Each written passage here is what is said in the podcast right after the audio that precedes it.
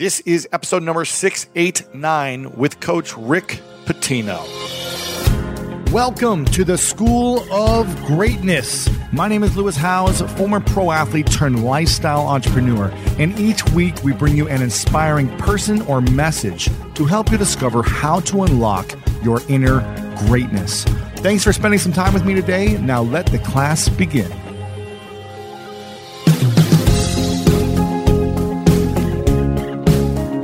John Maxwell said, A leader is one who knows the way, goes the way, and shows the way. And today we've got a great coach on. His name is Coach Rick Pitino, who's a former American basketball coach, and he's been a head coach of several teams in NCAA Division One and in the NBA, including Boston University, Providence College, the New York Knicks, the University of Kentucky, the Boston Celtics, and University of Louisville. And he is the only coach to lead three different schools to a Final Four, which is massive and extremely hard to do. And in 2013, he was elected to the Naismith Memorial Basketball Hall of Fame. He's the author of a book named Success is a Choice, and he did an autobiography in 1988 called Born to Coach. And he's got a new book out called My Story. And today we dive in about what it takes to get the most out of someone's abilities as a coach. And this applies to whether you're coaching someone as a teammate, you're coaching someone in your business, at your work, whatever it may be. So listen up based on all ways of coaching. Also, why delayed gratification is what we should be looking for long term over short term. What he enjoyed more coaching in college versus the NBA, the greatest lessons we can learn through losing and what he really learned through losing, also how ego can get in the way of greatness and the mental and emotional ability to rise above. Again, if you want to learn how to get the most out of people, then make sure you pay attention during this one. Share it with your friends. Tag me at Lewis Howes on Twitter, Instagram, Facebook, and the link is lewishowes.com slash six eight nine and let me know what you think. And without further ado, let's learn how to become a better coach and become a better leader with Rick Pitino. Apple Card is the perfect cash back rewards card. You earn up to 3% daily cash on every purchase every day. That's 3% on your favorite products at Apple, 2% on all other Apple Card with Apple Pay purchases, and 1% on anything you buy with your titanium Apple Card or virtual card number. Visit apple.co slash card calculator to see how much you can earn. Apple Card issued by Goldman Sachs Bank USA, Salt Lake City branch, subject to credit approval, terms apply. With Capella University's Flex Path learning format, you can earn your degree online at your own pace and get support from people who care about your success. Imagine your future differently at capella.edu. Okay, quick math. The less your business depends on operations, on multiple systems, on delivering your product or service, the more margin you have and the more money you keep. Obvious. But with higher expenses on materials, employees, distribution, and borrowing, everything costs more. So to reduce costs and headaches, smart businesses are graduating to NetSuite by Oracle. NetSuite is the number one cloud financial system bringing accounting, financial management, inventory, HR into one platform and one source of truth. With NetSuite, you reduce IT costs because NetSuite lives in the cloud with no hardware required, accessed from anywhere. You cut the cost of maintaining multiple systems because you've got one unified business management suite, and you're improving efficiency by bringing all your major business processes into one platform, slashing manual tasks and errors. Over 37,000 companies have already made the move. So do the math. See how you'll profit with NetSuite. Backed by popular demand, NetSuite has extended its one-of-a-kind flexible financing program for a few more weeks. Head to netsuite.com slash greatness. netsuite.com slash greatness. Again, head to netsuite.com slash greatness.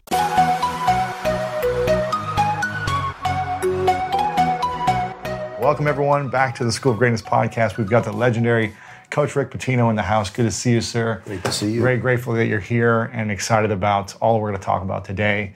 You've got an, an amazing story. You've been coaching for, is it four decades now? Right. And you, is, is the stat correct that you've taken teams to the Final Four over four decades, every decade for four decades? Taken three different universities to the Final Four. two different universities to the national championship. They're all different schools, uh, although Yeah. two are in Kentucky and Providence College, a small school in Rhode Island. Um, they're all different experiences. Uh, been to seven Final Fours, and each one has been unique. Really? Does it ever get different? Does it ever feel like easier or are they all special? The last, the last ones you appreciate more because it's gotten so big. You're playing in front of 60, 70,000 people, covered all over the world. In the beginning, the first one I went to, it wasn't as big. Right. But now it's getting so big that you, the nerves after the Sweet 16 You start feeling really it, pick right? up. Yeah, and you were coaching when the three point line was introduced. When was that? 1980? 1987, we led the nation, and you'll get a kick out of this. The first four Big East games we played, I think, it was Lou Carnesecca, Rollie Massimino, John Thompson. They didn't make a, a three-point shot at all. They, Really? didn't, they didn't want to take it. They didn't believe in it. They were totally against the rule. I had a very mediocre team, and I said, the one thing I can do, we're going to lead the nation in three-point shooting. We played the Russians in an exhibition game, and I said, we're going to take about 12 a game and lead the nation. I said 12 to 15. The Russians that in an exhibition game, because they're used to the three-point line, mm. International play was already using it. they took 32 in that game. No way. So I realized my my analytics were way off. I increased it. We, I said we have to take 18 threes a game, make seven or eight, and we'll lead the nation. Wow. And a young man by the name of Billy Donovan was an expert at not only passing people, passing it off to people at the three point line, but making it himself. And we led the nation that year, and it got us to the Final Four. Where did you learn how to become such a great coach? Was there a mentor you had early on, or was it just by coaching and learning by tons of mistakes the first few years? It's pretty much it because I was a head coach at the age of 24. Early. I remember seeing that. I was like, man, right after college, you were a head coach. I was Jim Boeheim's first assistant. Uh huh. And then I got the head coaching job at Boston University at 24. I was coaching players 21 and 22 years of age. Is it how is this possible? Because that wouldn't happen today, right? Maybe like a 31 year old, Yeah, maybe Possibly. At like a D1 school. That's really young. Yeah. I got lucky because my college coach was a great player at Boston University and he recommended me. So I got lucky with the job. I didn't know, it was all trial and error. Not until I became the assistant coach of the New York Knicks. Now I learned all about the zone with Jim Boeheim. He was a great tactician, but I really learned basketball from a scouting, motivational standpoint when I was assistant coach of the Knicks with Hubie Brown. The two years I was with Hubie Brown as assistant with the Knicks really was like going into a, a basketball library for two years. Now, why the scouting motivational side of things? Well, the pros is all about scouting. It's all about preparation. Uh, It's all about motivating the pros because they're playing 82 It's a lot of to games. 90 something games depending on the playoffs. And they're fatigued. They're constantly fatigued. And you've got to motivate them. And I, what I call find their motive and turn it into action because they're all different. You know, Patrick Ewing is much different than Mark Jackson. Mark Jackson's much different than Charles Oakley. Charles Oakley was the physical presence on the team. And I remember calling Doug Collins and asking him about him because we traded for him. And he said, Coach, he'll either kill you or kill for you. Oh, wow. So Oak was going to be my best friend. So you got to find. You're more of a psychologist and an anthropologist of understanding what makes people tick as a coach. Very much so. I believe, you know, we all have our way of coaching. I'm a running, pressing coach. Defense is a premium with, with us. But to me, it's all about getting the most out of someone's abilities. And that's the way I recruit. I don't go after necessarily top 10 basketball players. Mm-hmm. I go after guys, I learned a long time ago, Mario Gabelli, a, a financial investor in New York City. I, I went to him to try and invest Jamal Mashburn, one of my players' money. Helen Mashburn asked me to find somebody to manage his money. And I, I visited Goldman Sachs, uh, JP Morgan, Merrill Lynch at the time, and Mario Gabelli. Gabelli Assets was the last person I visited in Rye, New York. And I tried to sound intelligent. I was young back then as the Kentucky coach. And I, I said, Where do you get your talent from? University of Chicago, Harvard Business School, Wharton School? He said, No, not really. He took me to a back room where everybody sat. He said, I look for PhDs. I said, That's strange for to look for PhDs in, in your business. He said, Look, I look for poor, hungry, and driven people. I don't care where they go to school. and so I, I changed it to passionate, hungry, and driven oh, people. I like that. And I go after passionate, hungry, and driven athletes who really want to pay the price to get somewhere. And then I put the team together. How do you find that PhD? How do you find that within someone? How, like, is it something they say? Is it a way the way they look at you? Is it the, the hunger they have, or what is? Well, when I bring them in recruiting wise, I want them to watch us practice. We go really hard, and some some players right away you can tell they don't want to work that. Hard. If they don't, if it's not exciting to them, they're out. They don't want to work that hard. You can Yeah. tell. The, you can check what other schools they're interested in as well. And they watch practice. What'd you think? I said, boy, you guys go really hard. When they say that, you know they're not for you. When they say, boy, I really, really like that intensity, you know they're for you. Interesting. You create an environment for them so they can experience something. Then you ask them a couple of questions to see how they're going to respond. Very much so. Now, what if they seem hungry and then two weeks in, a month in, they start to realize, wow, this is a lot more than I thought. Like, I thought I wanted this drive, but you're putting me through the ringer, coach, and I'm dead here. Well, a lot of them go through that as freshmen. Yeah. Freshmen are like rookies in the pros, and they look for ways out because they don't see gratification right away. And these young people today, they want it now. You know, they don't, they don't want to start at the bottom and work their way up. They want to start in the middle and get up in two weeks. Right. So it's, it's They want to score 25 in the first Exactly. game. They want to be dunking from the free throw line in the game, everything, right? and it's the entitled generation. We everybody talks about it, the entitlement of this generation. So you have to show them where it's going to take them. You have to point it out to them. Look, this is where you're going to get. How do you get people to buy into a system or a belief of the whole season as opposed to, you know, one game where you're going to score a bunch? How do you how do you instill that belief in people? in Well, in a group? lot of them want to transfer right away because they're not getting, you know, if they're not starting right away they're not getting the playing time. the and they're not getting, and, and it's more, it comes today, believe it or not, from the parents. The parents really, uh, they call and say, how come he's not playing? And, and he's going to play and he's going to be terrific. But it's going to take a little time. A perfect example is this young man I coached, Russ Smith. I called him Russdiculous. Didn't play as a freshman. He knew he wasn't going to play as a freshman because I told him. He wanted to transfer right away. And he said, I said, Well, I told you you weren't going to play as a freshman. There are better people ahead of you. And the dad, fortunately, knew me real well. As the Knick coach, he said, Rush, you're not transferring. And he asked me, Is he going to play next year? I said, Well, he's going to have to change his practice habits if he wants to play. He changed. Now, nobody recruited him out of high school, no big, no big time schools. Well, he ended up a first team college All American, wow. first team, Sophomore or later? his senior year, Uh-huh. wins a national championship, goes to China and scores 61 a game in China. wow. So he had a, a fantastic career, played in two Final Fours and won a national championship, but he wanted to leave as a freshman. Yeah. It's a delayed gratification is what we should be looking for. Yeah, I think you have to understand the journey you're about to take, and it's it's the last stop is where you want to get to, but you're going to have to work along the way. What's the speech you give the first day everyone's together?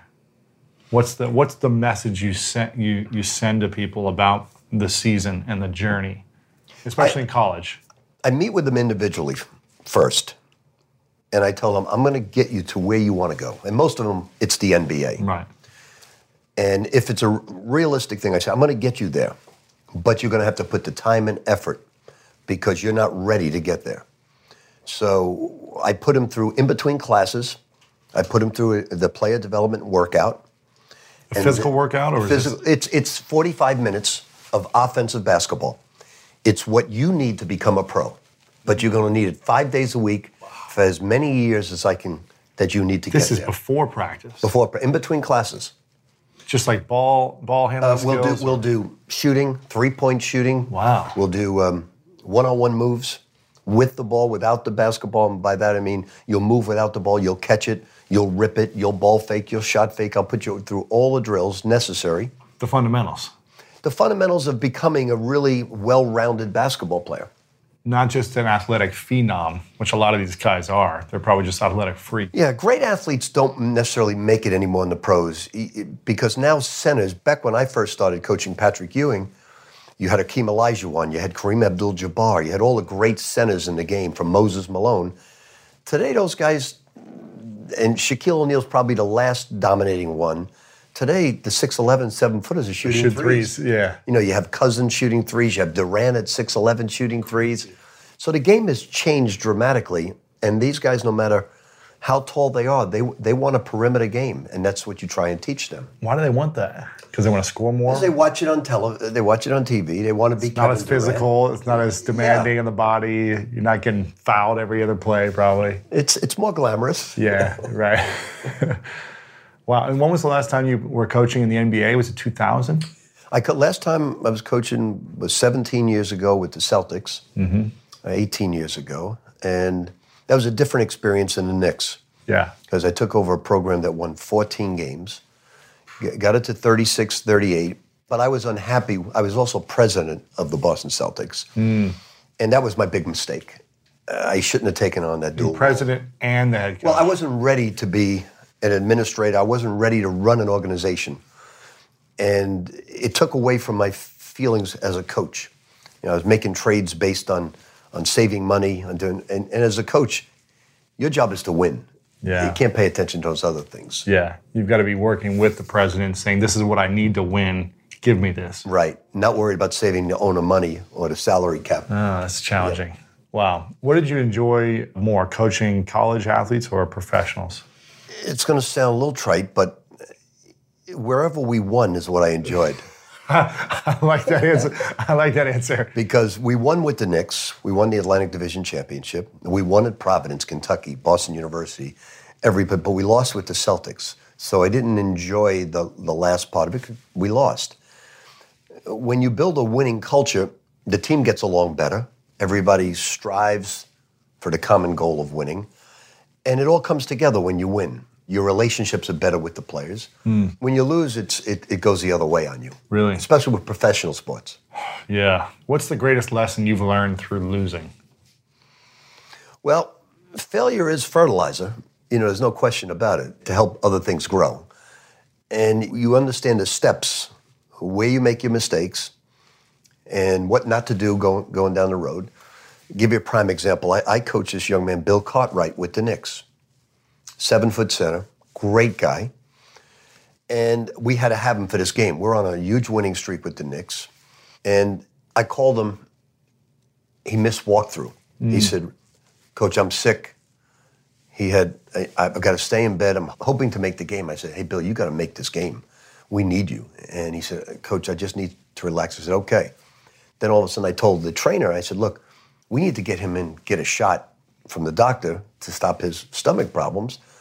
Get him in early and, and, and get him in. And Bill wanted rest. So you have to be your own messenger. Hmm. I now sent a trainer to go to him, get him into the city. He's got to travel from New Jersey into the city, 45 minute drive. He wasn't up to it. He wanted to stay in bed.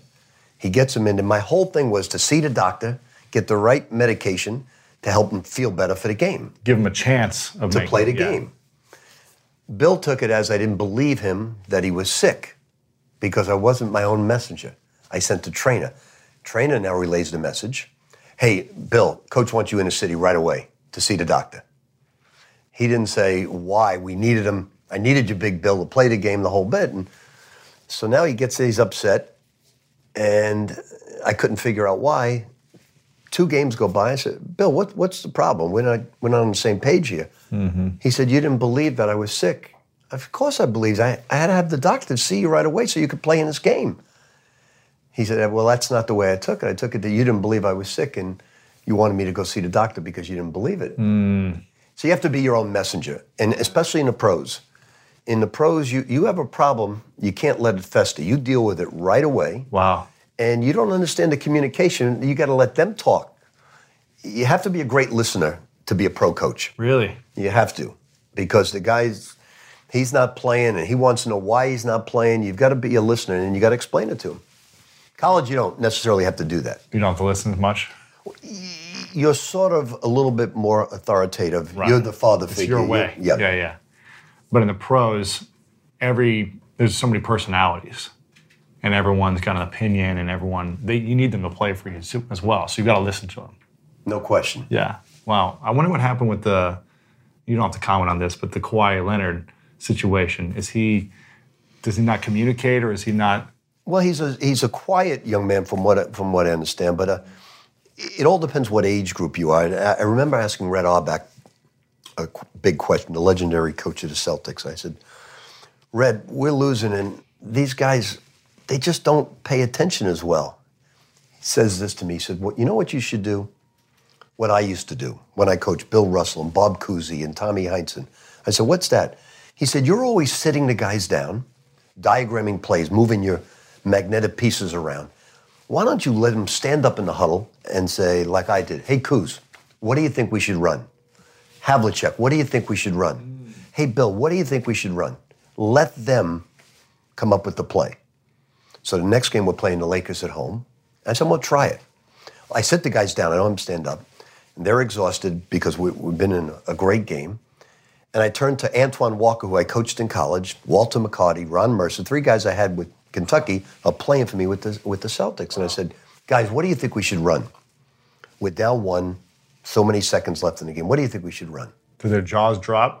because they were like, wait, you asked. They didn't answer me. Huh. They're staring at me. Finally, I said to Antoine, Twan, what do you think we should run? He says a profanity, which I won't mention. He says, Coach, you get paid to coach, we get paid to play. You come up with the damn play. We're tired. no way. so I called Red that night and I said, Red, you want to hear the answer they gave me? He, he started laughing hysterically. He said, wait till they get a little older. Yeah. They won't shut up. They'll come up, all come up with different plays. They'll all want to be the coach. But he says, how the hell will we know? We, we're tired. You come up with the play. Amazing. so the most challenging place was when you were losing.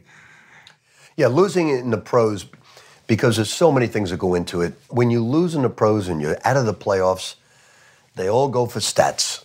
They want their stats because it's money time, and that's what they're based on. Right. At that point, they're not going to make the playoffs. So if you're not in the playoffs, they lose their interest and they want their stats. Just want to shoot the ball. It's yeah. not as much of a team. Winning play. is not as, as important yeah. when you're out of the playoffs. Yeah. One of my favorite parts about my job is that I get the opportunity to travel a lot. And in fact, I'm recording this right now while I'm in Mexico. And actually, I was thinking about something that I wanted to share because I get a lot of questions from so many people about different side hustle ideas. So here's one for those of you out there that are on the go a lot like I am or traveling a lot. When you're staying in your Airbnb on your trips, have you ever thought about how you could be making extra money by hosting through Airbnb while your home is vacant? If you're interested in an extra stream of income, Airbnb hosting is an easy place to start, and it's like giving your home some company while you're away. Your home might be worth more than you think. Find out how much at airbnb.com/host. So listen, we all know life is full of yada yada, like those quote unquote free trials that somehow still charge your card for something, or when companies have those sneaky gotchas hiding deep in the fine print. And I know you've dealt with yada yada before, like those bills that keep going up and up for no reason at all, or when budget airlines promise a cheap fare but then charge you for every little thing until you realize you're paying more than you would have somewhere else. And yes, it is possible to outsmart yada yada, like triple checking airline deals to make sure all you need is already already included, but you don't take yada yada in life. So don't take yada yada from your wireless provider. Metro by T Mobile has no contracts, no credit checks, no surprises, and nada yada yada. Stop by one of over 6,000 Metro stores nationwide. When you get a new car or a new home, your first reaction might be to say things like, oh yeah, or I can't believe it, or booyah. But what you really want to say is the one thing that can get you the help you need. Like a good neighbor, State Farm is there. State Farm is there with the coverage you need for your car, your home, and even boats, motorcycles, RVs, and other things that matter to you. With a State Farm agent, you know someone is there to help you choose the coverage you need. With so many coverage options, it feels good knowing you can find what fits for you. And when you need ways to get help, State Farm gives you options there too too, in person or on the phone with your local agent or on statefarm.com, where their award winning app, State Farm, lets you do things your way. So when you need help protecting the things that matter most, remember to say, like a good neighbor, State Farm is there. I'm curious, you know, as a coach, you're either a hero or the loser, and people are raving about you, or the next day they hate you, right? As a, as a city or an alumni, whatever it may be. How have you learned to let go of what other people think about you? Whether you're winning or losing? Well, today it's difficult. My son's the head coach in Minnesota, and he gets on. He reads everything, and his wife reads everything, and it's it's like injecting. In the media, you mean? Yes. Well, it's if you go on the internet, and you could have. He's at Minnesota, and you could have Wisconsin fans, Ohio State fans, Michigan State fans get on the internet and just kill you. And it's like injecting yourself with poison almost. Mm-hmm. So you've got to have blinders on. You can't lose focus as a coach. Your job is to motivate the team, put them in the best situation where they have a chance of winning. Give them everything you can from analytics to scouting to preparation to player development. Give them everything you can. And you can't lose focus. You have to have blinders on. If you pay attention to the internet, if you pay attention to what the media is saying, it opens up Pandora's box and it's a, a big negative. And we have right now a president that reads everything and listens to everything and watches everything and then turns around and Responds. and, and responds. Reacts, yeah. You just can't be that way as a coach. You have to have blinders on and focus on on the game at hand, which is winning. The next game, player development. And, and if you don't have that, if you start getting distracted like that, you you lose your ability to win. Hmm. How did you learn how to not let it affect you emotionally, you know, during any any time during the season when you're on a winning streak or when you're on a losing streak and everyone's against you? How do you how do you put the blinders on? Fortunately for me, it's happened only once in my life with the Boston Celtics. Outside of that, we've You've won. We've won. That's So- got to be nice. Well, it's it, you don't win right away because you you're taking over programs that are down, and you understand the, and you explain to the to the fans this is what's going to take. This is the period of time, and you hopefully you you come through earlier than expected. Right. and that's a key. But you tell them right up front this is what it's going to take. It takes some time. It's going to take a couple of years of recruiting. Yeah. And then if you get the the one great player that turns it around quicker, because in basketball, unlike football, the one player can turn it around for you. Really. You know, you get Michael Jordan to come to the Bulls, you get Jamal Mashburn to go to Kentucky, you get the one guy, you get LeBron to go back to Cleveland, and then it takes a couple more players to get involved with that one player, and then you got to turn it around. You got a team, yeah. Mashburn, he was good. He was good, and he turned around the process right away for us. And interesting footnote to that: Jamal Mashburn's been my business partner for over 30 No years. way. Yeah, we're we have a company called MAP, which is Mashburn, Abar, and Pitino, and we've been together for over 30 years. No way. What do you guys do in that company? Well, we own car dealerships together. That's probably the biggest thing that we have, and a lot of other side businesses. Amazing. Yep. And you're involved in uh, horse racing as well, is that right? Well, Jamal's not involved in that. I'm. Yeah. That's a hobby with me. your hobby. It's a losing hobby. it's a fun hobby, right? It is. Yeah. You don't really win much money on that because you're spending so much on the Yeah. investment, right? it- you don't win much at all. It's it's it's like going into a casino. You may want to play blackjack or craps for a half hour, but you're going to lose. Yeah. Yeah. Wow. Is, are you part of the Derby then? Is that what? I was until I left Louisville. I went to, like 24 out of 25 straight derbies. Wow. And had two horses run in the Kentucky Derby. Wow. Anyone win? One finished fourth, and then went on to finish second in the Preakness, second in the Belmont. Wow. Okay. And so let's talk about Louisville now, because you've got a book coming out talking about your your story about what's been happening over the last couple of years. Why did you leave Louisville? And, Well, I was fired. yeah. So that's why I didn't, why you left. I didn't want to leave. Basically, what happened is this: a scam artist is trying to negotiate payments from an Adi- from Adidas and these other people in the room, and he's trying to scam these people into giving them money to try and buy these athletes, Right. Give Adidas to give him money to then pay to the athletes. uh, athletes' parents. Parents. Gotcha. So he mentions my name as someone who's a big shot with Adidas, and uh, we'll call Pitino up and get him to call Adidas and get us more money. Well, he's he's BSing them, and because I would never go for any of that. Yeah. But the Southern District of New York, they're being wiretapped. The FBI is is there. This they're the people he's trying to scam. They obviously indict him, and they mention my name and also Jim Larranaga, the coach of Miami, and the Southern District of New York puts us in the complaint. Hmm. Not a shred of evidence with us, just a scam artist mentioning our name. Right. Well, I, we get called in. My athletic director, who's the best in the game, gets fired. Five minutes before me, I get fired. I'm there 16 years. I'm asked to go back. They said, Will you resign? I said, Of course not. I didn't do anything wrong. No explanation, no story or anything.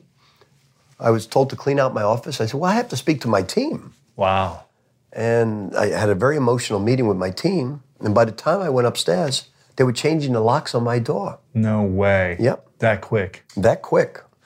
And I will say this this is not the University of Louisville or the, or the university that I love. This was a new board of trustees. And what I go into in the book is this board, of, this was all started at the governor's level. He got rid of the board of trustees at Louisville that was very loyal to the AD and to myself and the pro, athletic programs.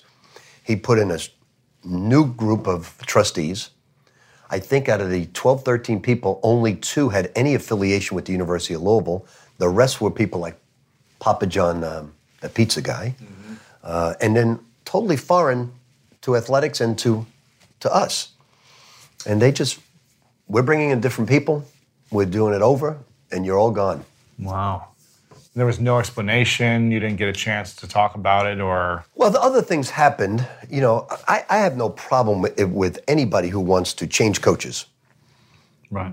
but don't accuse me of something that I'm totally innocent of. If you want to change my uh, coaching because of things that happen, I'm fine with that. Perfectly fine with it. A new CEO comes in and he wants to change the people working and they want to bring in his own people. That's fine. Do it in a dignified way. And do it with class. Don't do it the way they did it. Right. So the book explains. It's called Pitino: My Story. It takes. There are a couple of scandals that we deal with. We talk about the shoe companies and their influence on the college business. It's half memoir of my 40 years in coaching, and it's also dealing with the things I've had to deal with in the last. The business of college athletics and what's happening in it. How much of the shoe companies uh, play a major role in the young athletes' lives? The shoe companies aren't corrupt. I, you know, I, I- don't want to sound like they're corrupt. They go out and they pay Ohio State 200 million. They play. They pay UCLA. Nike, Adidas, Under yes, Armour. Under Armour. They pay. Adidas official. they buy these franchises. Yeah. The schools, university, are their franchise. So they buy Louisville for 180 million. They for buy, a certain amount of years, 10 years or something. right. Yeah. They buy Notre Dame. They buy, and, and that's their franchise. So they're investing 150, 200 million to this university. They get all the marketing products back. They get to market their name, and now everybody identifies Louisville as an Adidas school. So Adidas wants Louisville to win. So at the lower level, Adidas, the grassroots level, where the high school kids are, they're paying these AAU programs not 150 million, they're paying them 150,000. And these AAU programs now represent Nike, Under Armour, and, and Adidas, just like the colleges. So they're being paid at the lower level, the colleges are being paid at the higher level. And anytime you throw around that much money, their interests are in that company. So now everybody wants the Adidas school to win, the Under Armour school to win, the Nike school to win, and it's not about room, board, books, and tuition anymore. Right. There's a lot of money involved here, and that's what the NCAA is dealing with right now. When this scandal broke, Adidas was paying these athletes, and they were paying the athletes through these scam artists. Yeah. And the scam artists, what one AAU Because it was it wasn't it was legal. It was more legal, I guess, through a scam artist than because you couldn't do it through a coach.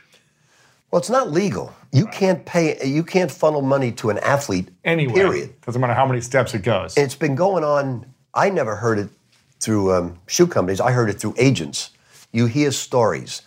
An agent got to a family, paying the family, but you have no proof of this. It's just all gossip what you hear out there. But never did it come from the shoe company directly until the until the scandal broke. really. So the shoe companies were starting to pay, or this one company was. Adidas. Adidas was paying. Adidas. And it's this one person who right now got indicted, but he said, I'm representing Adidas. What I did is against NCAA rules, but it's not against my rules. Hmm. You know, his, his job is to go out there and sign the best athletes. And so he wasn't doing it to benefit the University of Louisville. He was doing it to benefit Adidas. Sure. Wow. How have you been handling all this over the last couple of years?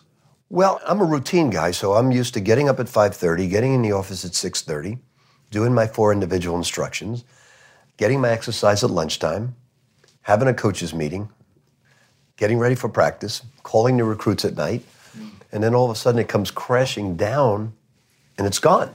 41 years. 16 years in the same school, too. Right. 41 years in coaching and it's over. And you wake up the next morning and it's 5:30 and you have no place to go, nothing to do. You move to a different town. It was very difficult, but bitterness gets you nowhere. We're all given gifts. And it's what you do with it. And bitterness is not a gift. So I'm into motivation. And what I'm going to do now is I'm going to go around to speak to about 20 colleges in September and October, watch them practice, hmm. motivate their teams, talk about what teams have to do to get to a Final Four, what sacrifices they must make, how you have to play for the name on the front, not the name on the back, for all of you to get where you want to go. Wow. And then talk about how individually they can get where they want to go if they put in the, the right work, the correct work. And talk about the right analytics to them. It's not just how many points you score per game that the pros are interested in. And talk about that with them and, and start out with people I've coached in the game, like Patrick Ewing's at Georgetown, Mick Cronin, who was under me, is at Cincinnati, and, and go visit those schools first and then open it up to some other places. Yeah. So that's what you, the path right now. That's right now. The, the book's yeah. going to come out September the 4th. Uh-huh. I'll do some things with that for a couple of weeks. And then I, I do a lot of motivational speaking to companies. And, Yeah. and But I, I'm really interested in learning as well. And while I motivate the players and the teams, I get to watch practice, discuss with the coaches afterwards what, what I liked and what I didn't like. But also, it's I get to learn Yeah. because when you're coaching it from 24 years of age to 64, Wow. you know, you, you haven't learned as much as you need to learn. So now I get to watch some other coaches. What's the thing you think you need to learn the most? Different ways to do things. I have my system, our defenses, our offenses, and I get a chance to experience different offenses and different defenses and see what I like, see what I don't like. Gotcha. And do you still want to coach again? I'm not sure about that. I love teaching, love motivating, but I'm not sure if I want to coach again. The way I left at Louisville, there's a hurt inside Yeah. that I can let go, but living in Kentucky, I wanted to die a Kentuckian. Really? I really did. I love Oh. living. I love living Beautiful in, countryside. in Lexington. I love living in Louisville, and it was part of my my passion. And so it hurt, and I don't know if I want to start. I'd have to have the right athletic director, the right goals. You know, if somebody said, "You're the guy for us. We want to go to a Final Four, but we want to do it the right way, and we believe in your system," I may change my mind. Right, know, right. you never there. know. Yeah. So, but you don't know if that opportunity Hard is to gonna, find that. Yeah And where are you living now? live half the time in Miami. I'm out here for in, in the San Diego area for a month, and then I'm going to go to New York for four or five Really? months. Okay. You like Miami? Well, it's my home. Yeah. Uh, I have two children there, Mm-hmm. so I get a chance to to spend time with them, and that's your legacy. Your children are your legacy. That's so it. Yeah. it's not the amount of games you win. That's true, but you've had an incredible career as a coach too, so there's a lot to be uh, celebrated there.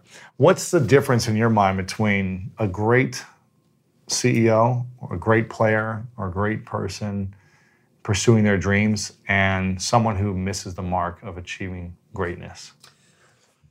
Well, I know what stops greatness, and ego stops greatness. I call it edging greatness out. Uh, ego, in in a, a spiritual sense, ego is edging God out. Yeah, But- that's good. I like that. Yeah, ego's always. I'm not talking about confidence. You have to be a confident person, but ego really gets you to. You, you think you've arrived.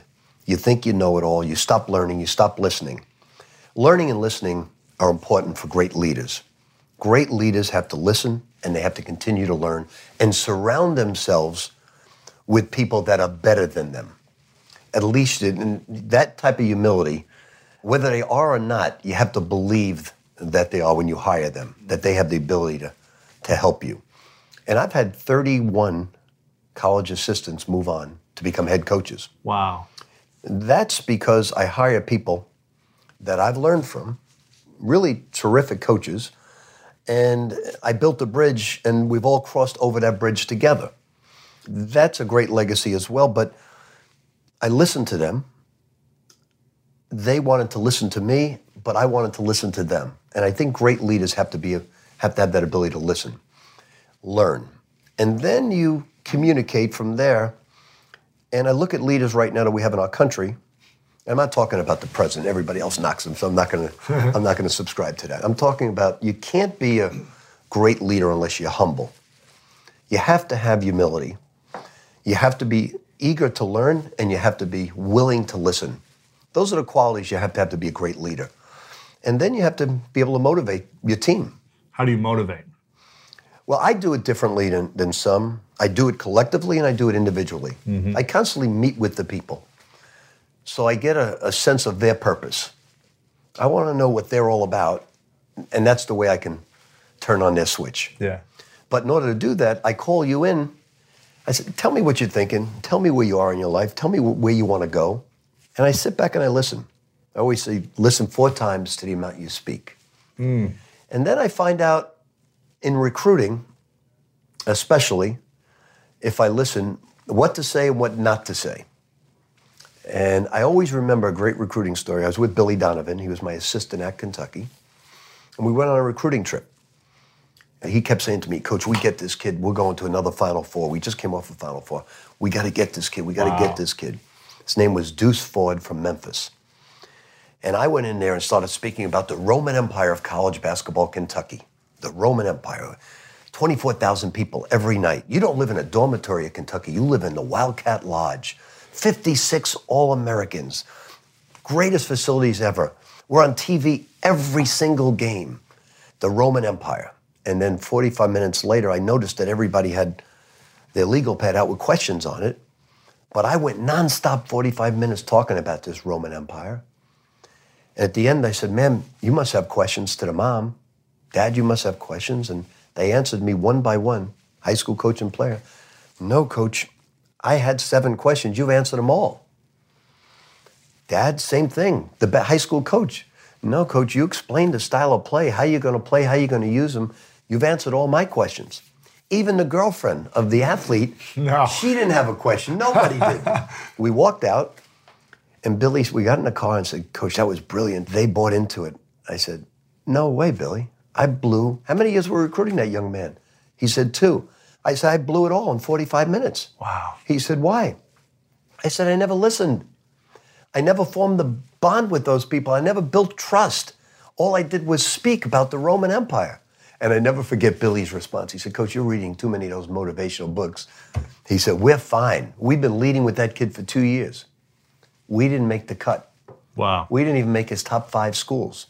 The next day, I went into Brownsville, Tennessee, and Billy said, Coach, we're going to cancel this one. This young man, Tony, is down to Memphis, Tennessee, and um, LSU. Let's not go in. We're not in his top five. I said, no, let's go in. I walked in, two brothers who played Division two basketball, mom, dad, girlfriend, high school coach. I walked in and I said, ma'am, I see by from Tony's application that he wants to go into communication oh, he, he can't go into communication. He needs to be like his brothers, go into business. He has to learn all about business. She went on five minute dissertation about that. I asked the two brothers a question. I said, you know, a lot of schools are recruiting Tony as a two guard. I'm going to play him as a combo guard, little point as well. They go into, if he doesn't learn to play the point, he's never going to be a pro.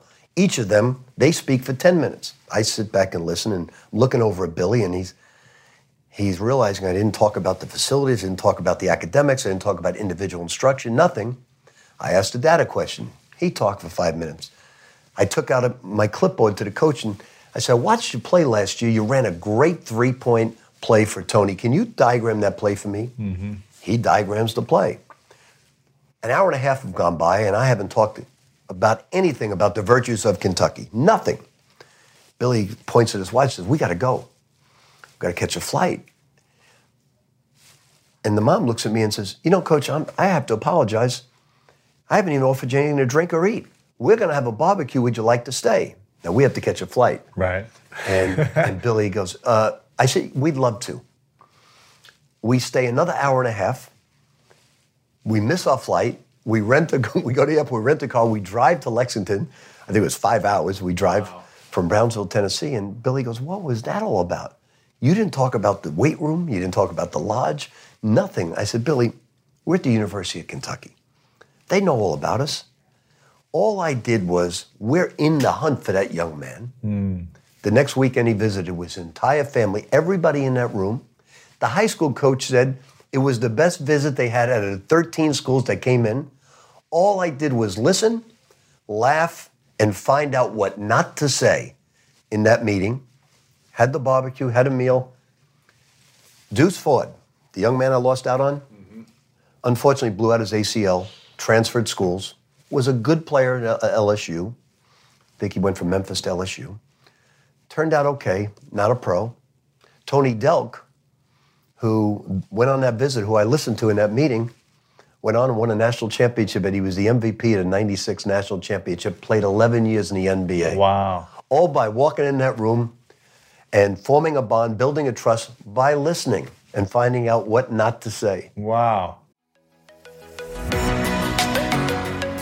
Range Rover Sport leads by example. Picture this. Assertive on road performance meets commanding all terrain capability. That's the third generation Range Rover Sport, which is the most desirable, advanced, and dynamically capable one yet. This vehicle redefines sporting luxury, offering an instinctive drive with engaging on road dynamics and effortless composure. Now available in sleek, new Stealth Pack, Carpathian gray exterior wrapped in satin protective film with black accents and black brake calipers. Inside the Range Rover Sport, advanced cabin technologies like active noise cancellation and cabin air purification offer new levels of comfort and refinement. And let's not forget about the award winning Pivi Pro infotainment system. Enjoy a dynamic drive and total comfort with optional 22 way adjustable, heated, and ventilated electric memory front seats with massage function. Wow, that's like a spa day while on the go. Design your Range Rover Sport at LandRoverUSA.com.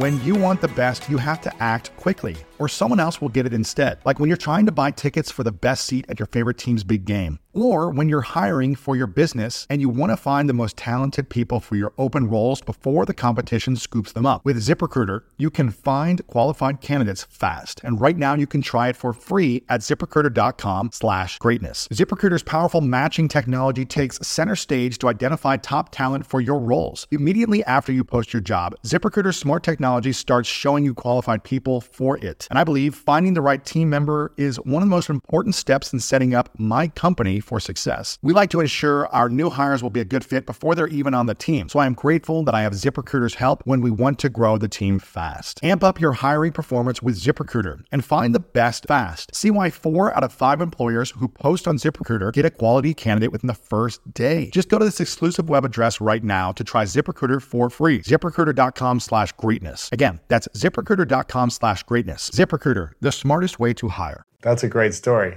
And now, do you think the key to recruiting is listening? I think you have to find out what they're looking for. What makes them tick? What they're excited And about? what what if they want to play right away, if they want to be in a certain style, if they want to have the comforts of being able to get in a car four hours and go see their son play. Mm-hmm. You find out if distance is a factor. You find you find out all the things by listening. So when you walk out of that room, you, you know what you have to overcome. If distance is a factor and you have to overcome that, you have to sell other things to the families. So you know where you stand by listening. Was there ever a moment when you recruited someone, you got them to sign, and they were coming, they already committed, they're they're there, and for whatever reason you knew that you were off in the way that you communicated? Not saying you were out of integrity or lied or anything, but you painted a picture or spoken into the things that maybe they weren't thinking about, but you got them to commit, and then realized, you know what, this probably isn't going to work out. Like because you didn't either sell them or speak into the thing that they wanted the most and then it didn't work out. Was there ever a time like that? I think you sometimes you feel bad when you say this. Am I going to play as a freshman?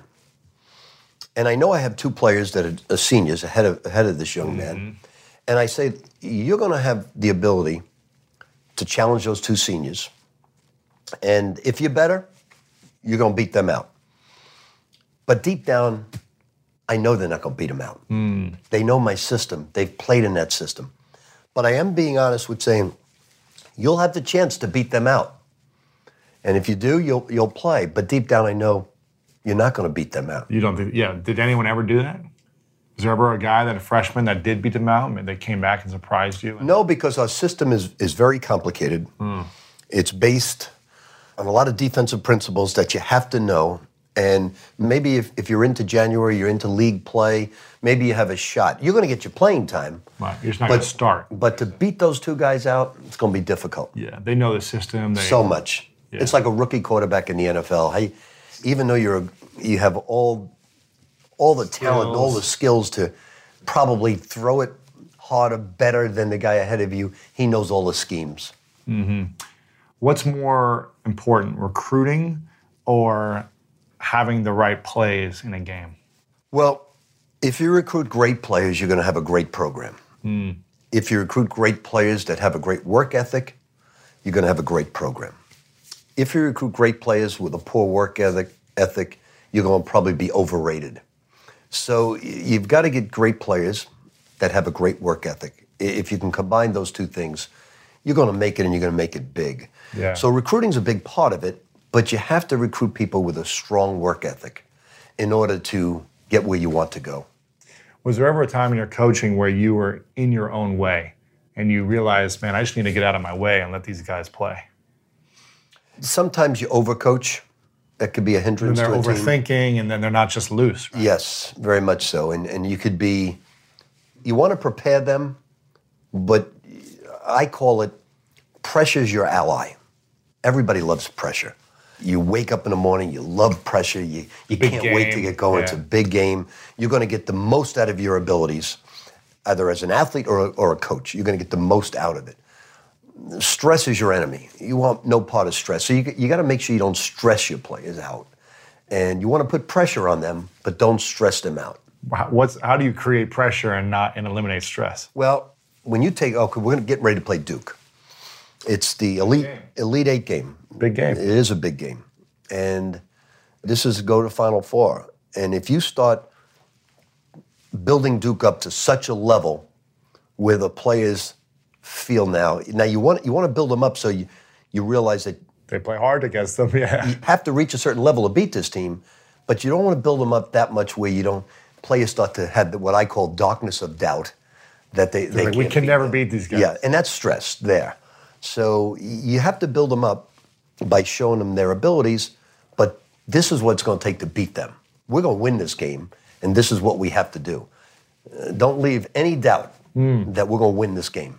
Wow. Remember the young man whose knee blew out, um, Mm-hmm. his leg, blew, uh, shin blew out, um, Kevin uh, Ware. Right in the middle of the Duke game, his bone came out of his leg. Oh. Almost like um, Joe Theismann, same injury. When was this? This was 19, uh, 2013 when we won the championship. Is this when the guy landed and the leg came out? Exactly, exactly. Is that your player? That was my player. That's right. I remember now because the the floor came down a little bit over there, right? And he was right on the floor, and you guys were on the bench. So we're all crying. Oh, my We go in at halftime, the score's tied. that was so. and I had to get my team back because they uh, we were all crying. I was crying. We're in in the locker room, and I said, "Look, got to we got to get ourselves together." Oh my gosh. And I had to come up with a story to almost to distract my team at this point. And I said, "Guys, I've never mentioned this to you, but we're within a day of 25 years ago when Christian Laettner beat me with that shot, Duke, Kentucky. So here we are playing Duke." 25 years ago to the day, No way. and I'm telling them this story to get their minds off of Kevin Ware. And I said, I've never talked about that shot. It's bothered me. But here we are playing the same team 25 years later for the Final Four. Same thing at stake. How eerie is that? And now they're all looking at me. I said, but you know what, guys? They beat us with 2.3 seconds. When Grant Hill threw that pass to Christian Laettner, he made that turnaround shot.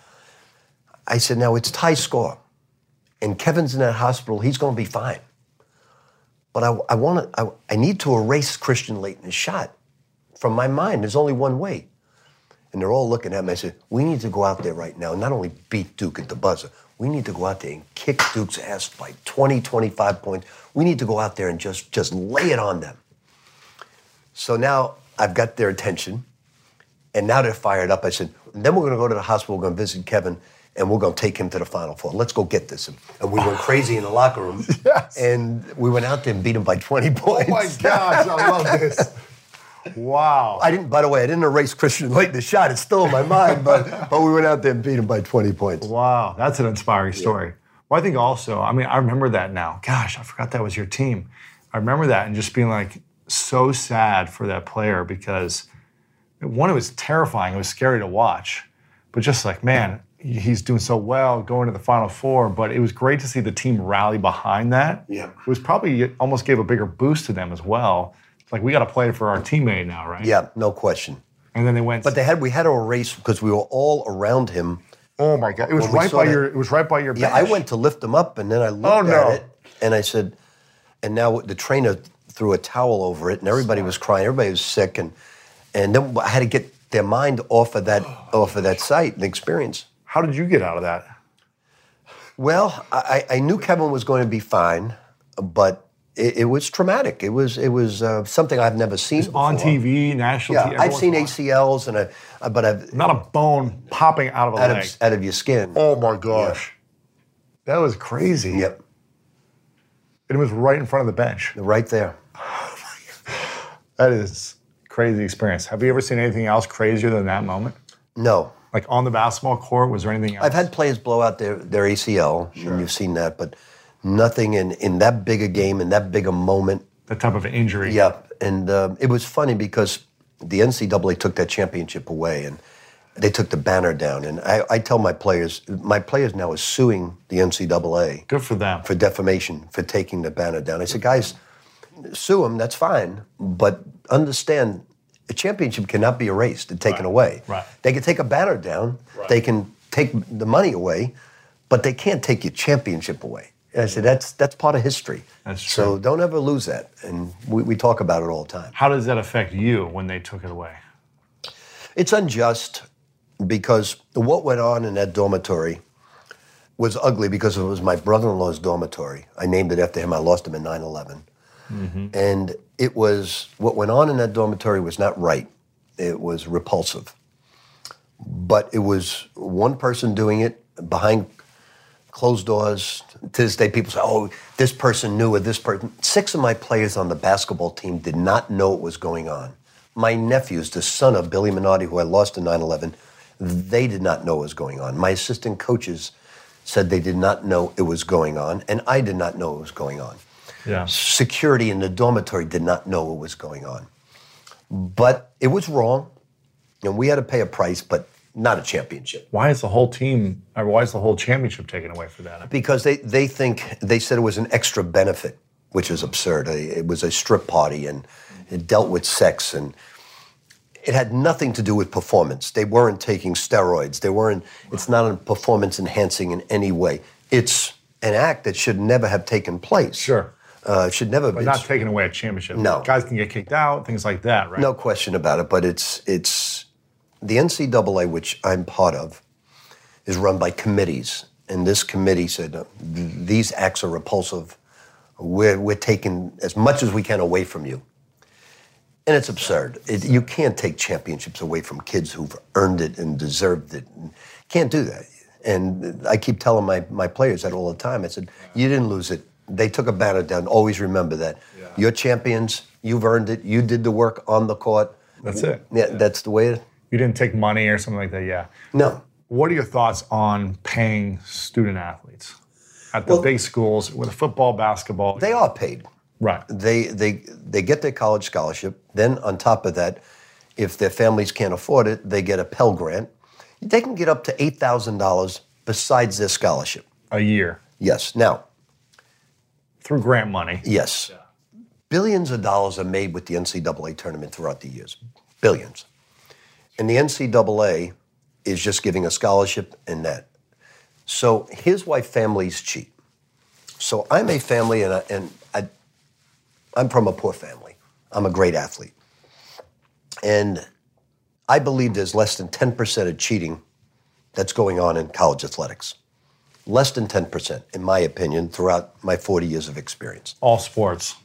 Well, let's just talk basketball Yeah. for now. I think it's less than 10%. So what happens is somebody goes to the family, an agent goes to the family and says, look, here's $100,000, here's $50,000. You can go see your son play. take flights and go see your son play, and I want you to sign with me after it's done. So they they know it's wrong. Why would they take it and jeopardize? Well, they say the school's making millions of dollars using my son. I can't even get on a plane and go see him play. Yeah. So I'm going to take it. And they take it, not thinking they're ever going to get caught. They go with that agent, but that's what happens in the game. Well, the golden goose is going to get killed because now the pros in 2020 they're going to go they're going to take away the one year. Right. So you don't have to go to college. you don't have to go to college. So you're going to go from high school Pros. now here's the here's the dilemma though. The high school kid today is getting a great education. See, the college kids that go for one year, they take online courses. They're out in seven months. They're not getting an education. Mm-hmm. They go to Duke, they go to Kentucky, they go to Louisville, they go to UCLA for less than a year. They're not getting a college education. Right. You're taking the basic classes, just and, getting by. And they're getting online, and their interests uh, are the NBA. But the high school kid has to get 16 core requirements and a certain grade point average to go to college and get a scholarship. Mm-hmm. So he's being educated the high school level to get in to get into to college. get into college. But once you know that you're going to the pros, you're Well, you so stop here- here's the dilemma. I'm a freshman now in high school, and I overrate my abilities. I'm going to be a pro. I'm not going to study. I'm not going to worry about these classes anymore. I'm going right to the pros. On top of it, if I don't make the pros, I'm going to go to the G League, the minor league system. So I'm not going to go anymore. So the colleges are killing the golden goose. They, they're now going to get marginal basketball players and who wants, who's going to sell? Who's going to pay millions of dollars to to these schools? if they're not the getting NCAA tournament- yeah, Everybody's going to the pros. true. So it's going to be a watered down product. And but the colleges they have to react and be proactive, but they're not. The NCAA is not proactive. What they should do now is, I should be able to pay you, let you go market yourself like the Olympic model. So let Rick Pitino, Lewis, let's let's go market ourselves. We do commercials, we do signings, and we go out there and we make money while we're in college. Yeah. Like any other student can do. So I In want the Olympics, Yes. So I want to go. I want to go market myself. I want to do a commercial on TV while I'm in college playing ball, and I make fifty thousand dollars. Fine. Now the wrestler can't do that, but I can do it. So while I'm in college, I'm making money, and I'm not in a rush to get to the NBA. Mm. So you have to, and that's Condoleezza Rice said that they should be able to market themselves. right? And that's one of the proposals she came up with. Colleges are eh, not proactive enough to let that happen. Why is that? They're going to kill the golden goose because they got away with it with the one and done. But now, if kids can go right away to the pros, college is going to be watered down, and TV is not going to pay the NCAA millions of dollars anymore. Because they don't have the best players.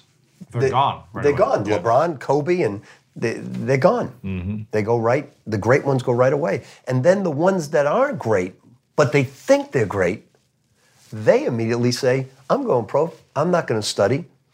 They're not going to be able to get accepted into college. I'll go in the minor leagues or whatever. Yeah. The G- it's called the G League. Yeah, and just work there and develop for two years. right? Like going to college. Right. There was one player this year that committed to Syracuse, and instead of going to Syracuse, he went to the G League. Really? Yep. For one year. One right? year. So you don't have to go to college. You just have to be one year removed Right. from high school. But college is, has always been a good feeder program for the uh, for the NBA. Absolutely. You're playing every day. You're big, big arenas. Yeah. But now they're gonna they're gonna lose that. Wow. So if you were in charge of the NCAA and you had the decision to change it in a moment with how the rules to either players marketing themselves and making money on their own or paying beyond the, the grants, what would you do? I wouldn't pay I wouldn't pay athletes. It. I would let them sell themselves. It. I would let them make commercials. I would let them do signings, autograph signing signings. or- I would let them. And here's the problem that they're going to get into down the road. So, Louisville's an Adidas school. What happens if the young man wants to wear Nike? Hmm. So you're going to say, okay, you got to go buy your, your Nike shoes then. You- they're not for free. But the contract says your players have to wear Adidas. Crazy. But the kid wants to wear Nike. They haven't run into that yet. Yeah. And that's an interesting, the athlete has no rights Hmm. when it comes to that. and it'll be interesting to see if said, no, I want to do my own Nike deal. So, and, and Nike will pay me. It hasn't gotten to that yet. Right, right. But I do think they should be able to sell their likeness. I think they should be able to do commercials and basically stay in college longer then. Right, because you can't sell your likeness in college, right? You can't do anything. You can't do a commercial. You can't. Can you get a job? You can get a job, but There's no time for a job. exactly, Your full time job is training, exactly. and then you don't get paid for that. That's where the, ch- the Yeah. challenge is, right? So Olympic athletes, Yeah. they can they can go out there, right, and make money. Yeah. Sponsorships, other things like that. Yeah. Yeah. So why why can't the college athlete? That's the answer to keeping your talent and being proactive. Is letting them do that. Yeah. How do you uh, support your your mental health when going through kind of a bitter experience in life? How do you support your emotional and mental health to to rise above everything that's happened? Well, my children didn't want me to write this book. They said, "Let it go, Dad. Let it go." It's hard. And I, I said, no, you know, I'm going to write the book because I'm going to tell the truth. Mm-hmm. Everything in this book is the truth. Yeah. As a head coach for 30 plus years, I have never given an athlete an illegal inducement. I don't believe in it. I think it's difficult to get people to work hard when you're given something illegally mm. because they always have something on you. And you really can't be a leader of men that Yeah. way. That's my belief. I don't know about you, but when around 3 p.m. hits, I find myself craving the right refreshment to get me through that mid afternoon slump. New Pure Leaf Zero Sugar Sweet Iced Tea is full flavored sweet tea, but without the sugar and the calories. It might take several bottles for you to believe that a delicious sweet tea can really have zero sugar and zero calories. But you know what they say life is full of surprises, or in this case, full of flavor. New Pure Leaf Zero Sugar Sweet Iced Tea. Try it to believe it. For 20% off your next 12 pack, head to Amazon and use promo code 20PureLeaf. That's promo code 20 P U R E L E A F for 20% off. This show is sponsored by BetterHelp. I've learned the hard way that constantly holding on to your emotions and repeatedly choosing to not talk about your feelings will only make you feel worse and worse. And up until about 10 or 11 years ago, I was afraid to talk about my trauma that I experienced. And I know we all carry around different stressors, big and small. And when we keep them bottled up, it can start to affect us negatively. But therapy is a safe space to get things off your chest and to figure out how to work through whatever's weighing you down. And if you're thinking of starting therapy, give BetterHelp a try. It's entirely online. It's designed to be convenient, flexible, and suited to fit your schedule. Just fill out a brief questionnaire to get matched with a licensed therapist and switch therapists anytime for no additional charge. Get it off your chest with BetterHelp. Visit betterhelp.com slash Lewis today to get 10% off your first month. That's betterhelp, H-E-L-P dot com slash L-E-W-I-S. So I've never done it that way. And here I'm being accused of cheating, Mm, that's tough. and it's wrong. So you have to fight for your reputation. Absolutely. And I'll leave no stone unturned to fight my, for my reputation because I know I'm 100% innocent. Now, did I hire the wrong people? I take ownership for that. I take ownership. Uh, I've taken a lot of bows throughout the years for, for the assistant coaches who've gone on to be head coaches, and I've gotten a lot of credit from my tree of coaches. So I have to take the good with the bad. I've also hired two coaches I shouldn't have hired. Why were they hired? Well, one was a player of mine, and I still believe in him. Something went wrong. I don't know what it was. He was involved in the um, with the strippers and bringing uh, women into that dormitory. He had great parents. He worked his butt off for me. He was a terrific young man. Something went wrong. Somebody got to that young man and derailed him. Yeah. And it's sad. It's sad for me as, a, as, as his mentor, his, his leader, that he went the wrong way. And my heart breaks for him and his parents.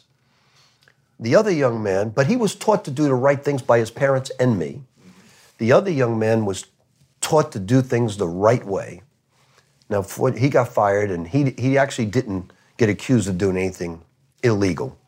He was fired for being at the wrong place mm. and being part of something that could have gone the wrong way.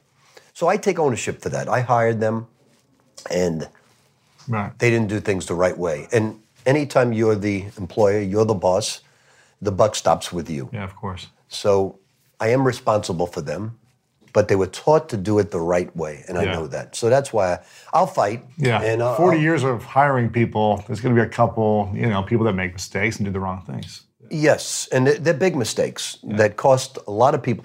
You know, when something like that goes down, there are so many the trainer's family, the equipment manager, so many support people and their families with children get hurt. Mm. I- It's not me. I've been coaching 40 something years and the other people I feel so so bad for and the program, you know, I love the University of Louisville and I Yeah. see the program get hurt really bothers me. Yeah, it's tough because it's, you know, it's only a few people that really, you know, made the situation worse for you, but the community as a whole, you know, the people that you know there, I'm sure you still have a good feeling about, right? Oh, very much so. In the city, it's where I wanted to live. And but you know, as you look at it today, you have on one side you have the Southern District in New York and the FBI that mentioned my name.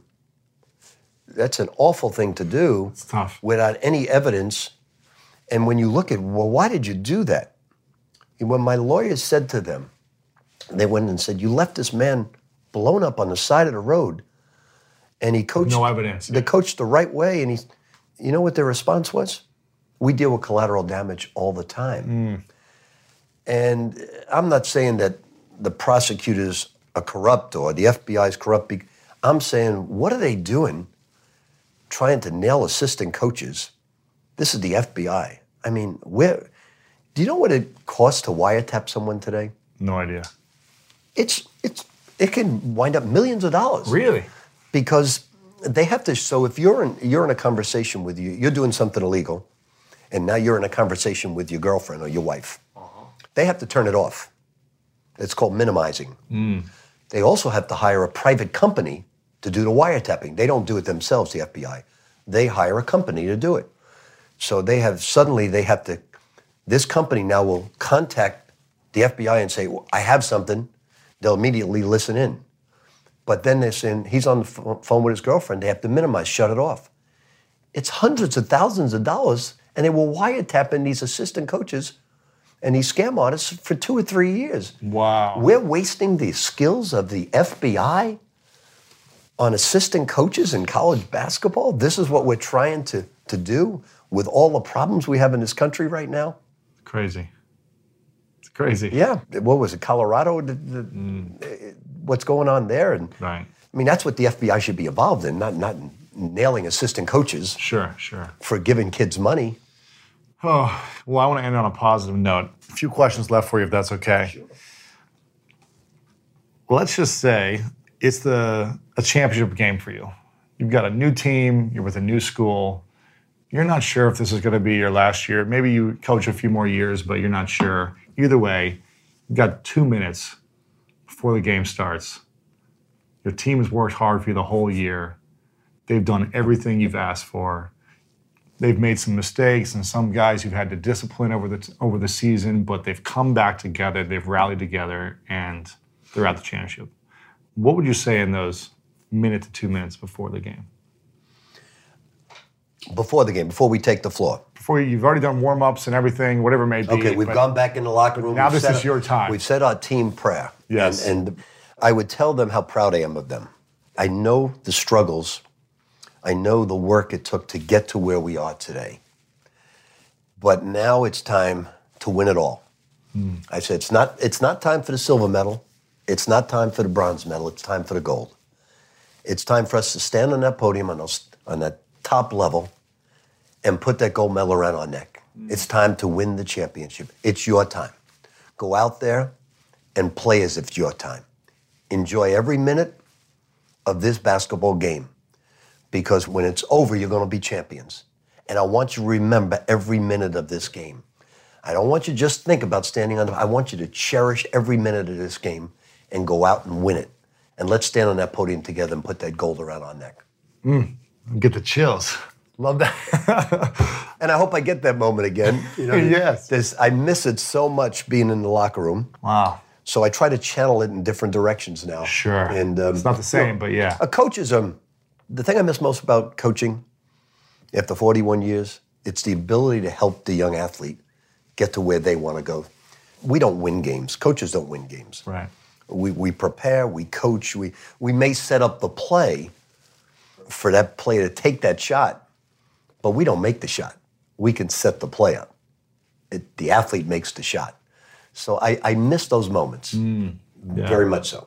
How are you able to recreate that? Are you helping mentor young athletes still into going into the pros or other things that you can do to help people? Well, I spent a year right now Writing this book and writing a book and doing other from- things. yeah, but yeah. this year I'm going to go out there and try to help other programs, Hmm. help ex-assistant coaches, and spend a year traveling, watching, observing, and I said earlier, learning and listening. But I follow about 30 different programs right now. My son's the head coach of Minnesota, so I follow every minute of every game. wow. I try not to get too involved with him right now because he, he, come- he wants me to be his dad, not his uh, Not the coach of him. Yeah, yeah. And has it tainted your love for the game at all? No, my passion is is greater than ever. Really? Yes, that's the, the good thing about it. I can't let the Southern District of New York, a board of trustees at Louisville, sour me. Can't do it. I can't. I've got to let bitterness go. I know there's good people that believe they're doing the right things, and if I'm collateral damage, I'm collateral damage. I'll live with that. But I've got to get on with my life in a positive way. Yeah.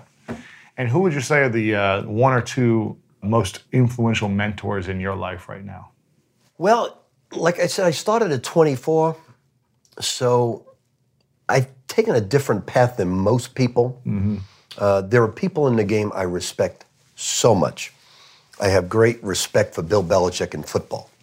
I love what he does, the actual coaching, the teaching part. I love what he does. I love how he creates that winner with the Patriots every single year. Yeah. So I, there are so many college coaches out there that I that I admire. So many pro coaches I admire. Popovich with the San Antonio Spurs. I love the job that he does with that team because he he runs great things offensively and defensively. Runs great things. I love the way the Warriors play. I, I love to watch them. I, I, I would pay to watch Steph Curry play and Durant. I, Wow. I, like their games very much. And the college coaches I admire, there's so many of them I admire. Even in the league, I admire them. I have a lot of favorites out there. Yeah. I don't necessarily have any mentors because I'm 65 now. Yeah, yeah, yeah. Any maybe younger mentors. You know, there might be some younger Yeah, I'm going to find out Who this are. fall who they are. on your rounds. Who were the players in the last 10 years that you played against in college that have shocked you or surprised you in the pros? So you're like, yeah, they were good, but man, they exceeded, you know, your thoughts about how they would do. Well, I think Steph Curry's one. I didn't expect him to. Probably every coach thought that, right? It was, Yeah, we, we knew he's a good player. Did you play against him? No, just watched him on TV at Davidson. Uh, we didn't play, play against him. But there are athletes out there. We played against Shaquille in college, and I had a very mediocre team. And he had three NBA players on his team. We beat them. It was my first year at Kentucky.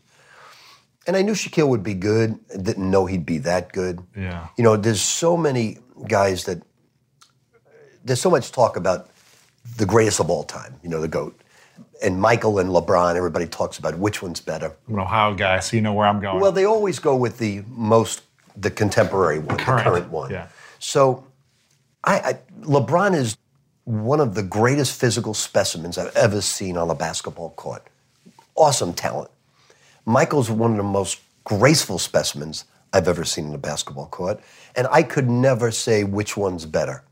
I've been in the league with both of them, and I can't say which one's better. Hmm. They're both great athletes, great specimen, graceful, powerful, both highly intelligent basketball players. I mean, Vision, they, everything. they have it all. They have the intelligence, they have the athleticism, they have it all. But I would put another guy uh, in the same category with both of them. Who's that? That's Magic Johnson. See, I was coaching at a time with Magic. I've seen Magic play. He's 6'9 legit. And when Kareem got hurt, Magic moved from the point to the center position and carried his team to a championship playing the five spot. wow. So how many now? LeBron's probably capable of that, but Michael's not. Michael can't play the center position. So I would put them those three together as the greatest of all time, and that's not to take away from the greatest winner of all time, Bill Russell, or Kareem or any of those guys. Kobe. Kobe's awesome. But to me, those three are, a dead even. The three of those guys are dead even, in my, my estimation. Now LeBron's with Magic. Yes. What's your thoughts on that? I think LeBron is going to make the Lakers a big winner, but he needs help because Mm-hmm. A lot he's, of help. he's in the West. See, LeBron can do it in the East. But you need a lot But- of help. but the Warriors, The and Warriors, Houston. it's going to need a lot of help. I don't think he can, as great as he is, I don't think he can surpass Houston. Definitely can't surpass Golden State. Wow. But I think everybody knows that mm-hmm. who they're going to get to play alongside him. But at least it's going to be exciting for Laker fans. Wow. Amazing. This is a question I ask at the end to everyone. It's called the three truths. So I'd like you to imagine it's it's your last day on earth. You live to as long as you want, but eventually you got to call it quits. And you've achieved everything you want to achieve. As a coach, as a father, as a human, you do what you want. And you have no regrets. You do it all. But for whatever reason, all the books you've written and the speeches you've done and conversations you've had, you've got to take it all with you when you leave Earth. But you get to write down on a piece of paper the three things you know to be true about all your lessons and experiences of life. And this is what people would have to remember you by in physical form, right? This piece of paper, three lessons, three truths. What would you say are yours? To leave, to leave behind. Yeah, this would be like the message you would leave behind. Three different lessons that you would share from what you've learned, your experiences, the things you know to be true that you want other people to know. Number one would be nothing can take the place of family. Family's always first. That when you leave, your love for your family is number one. Mm-hmm. No question about that. The second thing I- I would leave is you're never going to reach any goal that you that you want to reach without a strong work ethic. You can't cheat your work ethic. It has to be. It has to be your common denominator. Hmm. And the third message I, pr- I probably would leave behind is it's not worth it unless you're humble about it.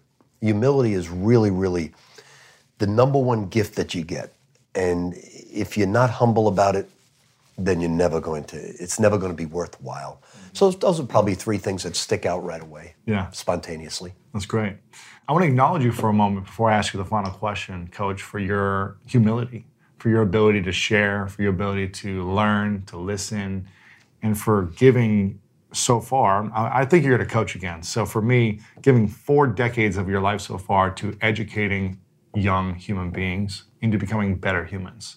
Obviously, you're coaching basketball, but you're teaching life and teaching how to be a better human being. And it's incredible the amount of people you've impacted over the decades. And I hope that I'm able to impact as many people the way you have as well. So I acknowledge you for Well, you. all that you've done, the inspiration that you are. Your book is out very soon, but you guys can pre-order it right now. You can go to Amazon, you can go to Barnes and Noble. It'll be out soon, but you can pre-order it. And are you on social media by any chance? Are you on? I'm going to be, I'm going to have a podcast myself during basketball season, oh, talking great. just basketball. Awesome. talking how teams are progressing and Amazing. and have coaches on and try to update it each week with That'd be different coaches from the past as well as the present. That'll be inspiring. Yep. I'm sure people will love that. What else can we do? How else can we support you besides get the book? And is there anything else we can do? No, I just the book for me is is just to tell the truth about not only the good things but the bad things. Uh, I want the truth to be told the right way, and that, that's the most important thing. That's why I call it my story because it is my story. I like it. I like it. Well, make sure you guys pick up a copy of the book. We'll check out the podcast when it's out. We'll have this all linked up. But the the final question is, what's your definition of greatness? Well, greatness for a coach is different than greatness for a business person or greatness for an athlete. My definition of greatness is when you can lift others up around you mm-hmm. to levels that maybe they didn't think they could get to. That's greatness. You have to define it as a coach. And as a coach, it's about lifting others up around you. And that's what a coach does. Yeah, Coach, I appreciate it. Thanks so much for being here. Thanks for having me. There you have it, my friends. I hope you enjoyed this episode. LewisHowes.com slash 6 89 for the full show notes, video interview, and all the other information about how to connect with Coach Rick Pitino. Again, leadership is one who knows the way, goes the way, and shows the way, said John Maxwell.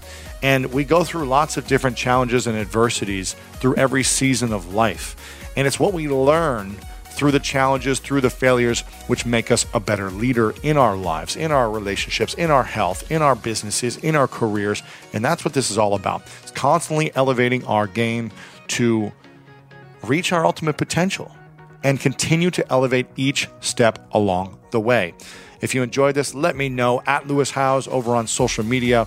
And we've got some massive interviews and episodes coming up. So many of you are telling me what you've enjoyed about these past interviews and episodes. The one on uh, with Dr. Joe Dispenza has been a huge hit recently. The one with uh, Humble the Poet, the one with Leslie Odom Jr. We've also had the one on managing anxiety and overcoming overwhelm. That's been a huge hit for so many people. So if this is your first time here, make sure to check out some of the previous episodes over the last couple of weeks and so many episodes that we've got here. We're constantly elevating and bringing this to another level for you. We've got some big interviews and episodes coming soon. And as always, you know what time it is. It's time to go out there and do something great.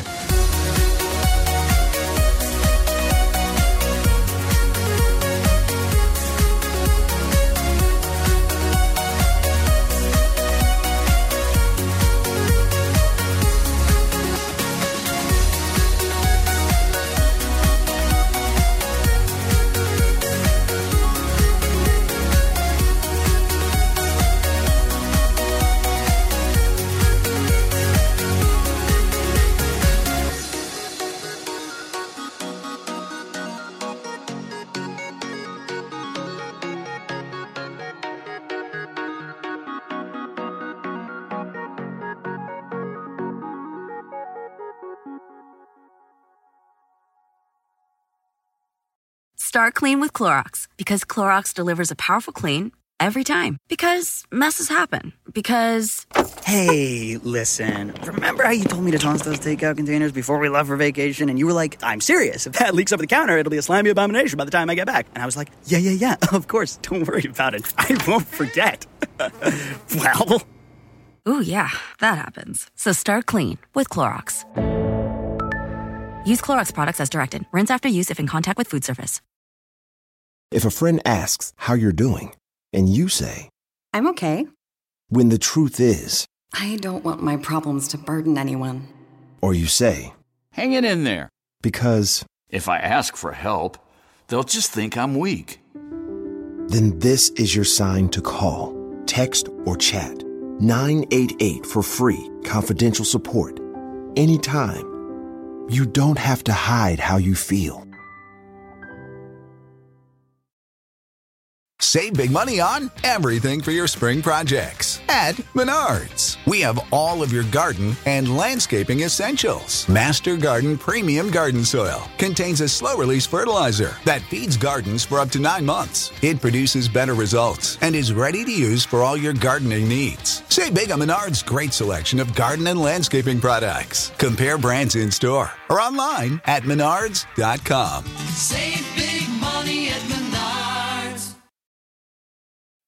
When you need mealtime inspiration, it's worth shopping Kroger, where you'll find over 30,000 mouthwatering choices that excite your inner foodie. And no matter what tasty choice you make, you'll enjoy our everyday low prices, plus extra ways to save, like digital coupons worth over $600 each week. You can also save up to $1 off per gallon at the pump with fuel points. More savings and more inspiring flavors make shopping Kroger worth it every time. Kroger, fresh for everyone. Fuel restrictions apply.